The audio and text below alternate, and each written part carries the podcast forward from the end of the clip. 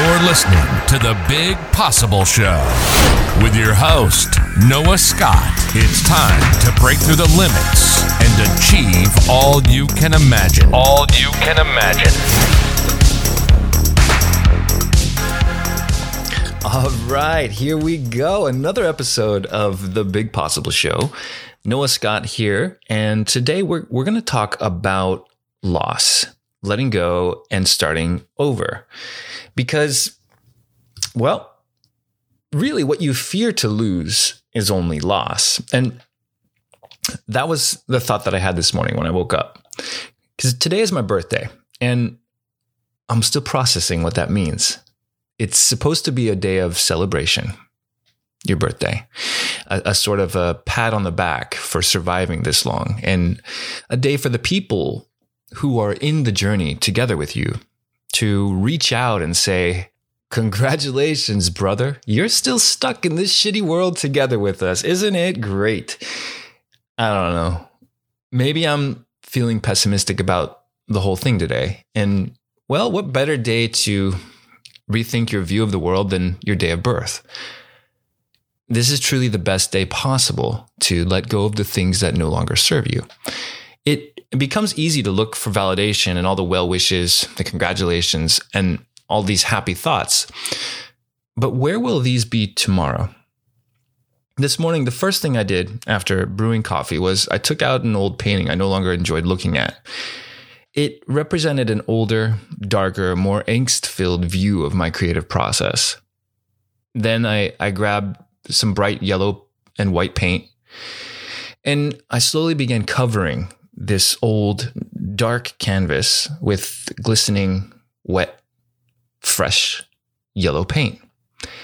And the black still seeped through the first coat. And as I watched the entire picture become covered, the old picture, it became something no longer recognizable. The texture of the old painting was still there, but this new color, this, this vibrant yellow, made it beautiful, wonderful it was full of a direction that is now closer aligned to my truth and my vision for the future. So today is like that first coat of bright yellow paint. We're taking an existing canvas and all the crap on that old picture can serve as texture for a, a new masterpiece.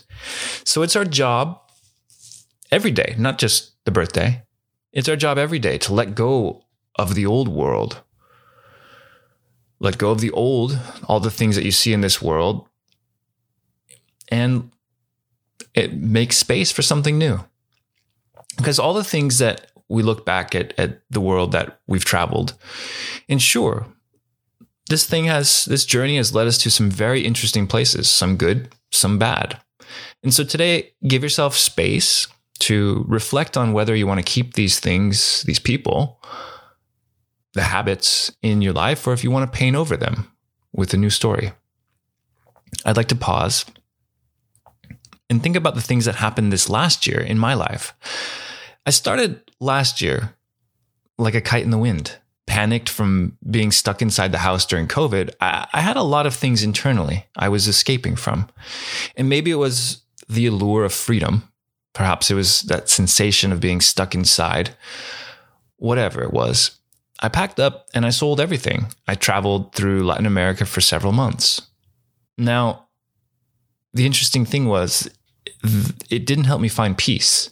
In fact, that trip probably agitated my growing sensation of aimlessness. I came back to LA and the relationship I was in crash landed. It was foundationally flawed, and we both wanted it to work out. Even though, you know, it was unraveling at the seams, well, it happened. And it was around this time I pushed myself really hard and I published my book. I built a coaching business. I started a new podcast and I began painting again and started my next collection. And I really took stock on the direction of my life and I started to cut out all the shiny di- distractions that continuously left me feeling empty. I looked hard at the choices in my life. Throughout this year, I, I, I finally found the courage to stop chasing fantasies that evaporate in the winds of time. I replaced a lot of the fear of loss with the determination to create. And it was only through letting go that I was able to do this.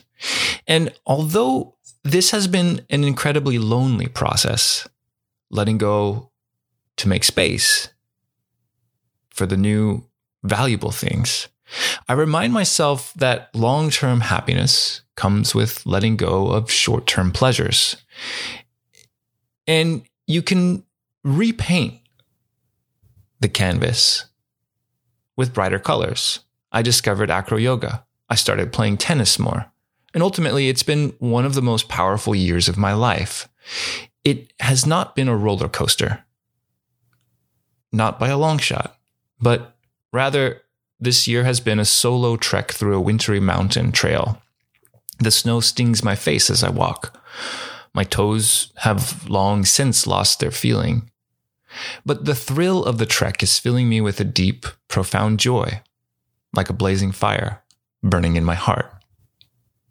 And now I get to choose the color that this coming year will be painted with. So I choose long term happiness. I choose bright red, the color of passion, blood, and fire. I move to this year with clarity, with determination, and with a steady pace in one direction. That direction is to help my aspiring superhero friends out there break free of their old narratives, the ones that say they weren't good enough, and to tap into the truth that they can achieve the impossible. And that is what this podcast is all about. Here's to long term happiness. And here is a pat on the back for you, my friends. Congratulations on staying in the game. Let's make this journey filled with true, lasting fun.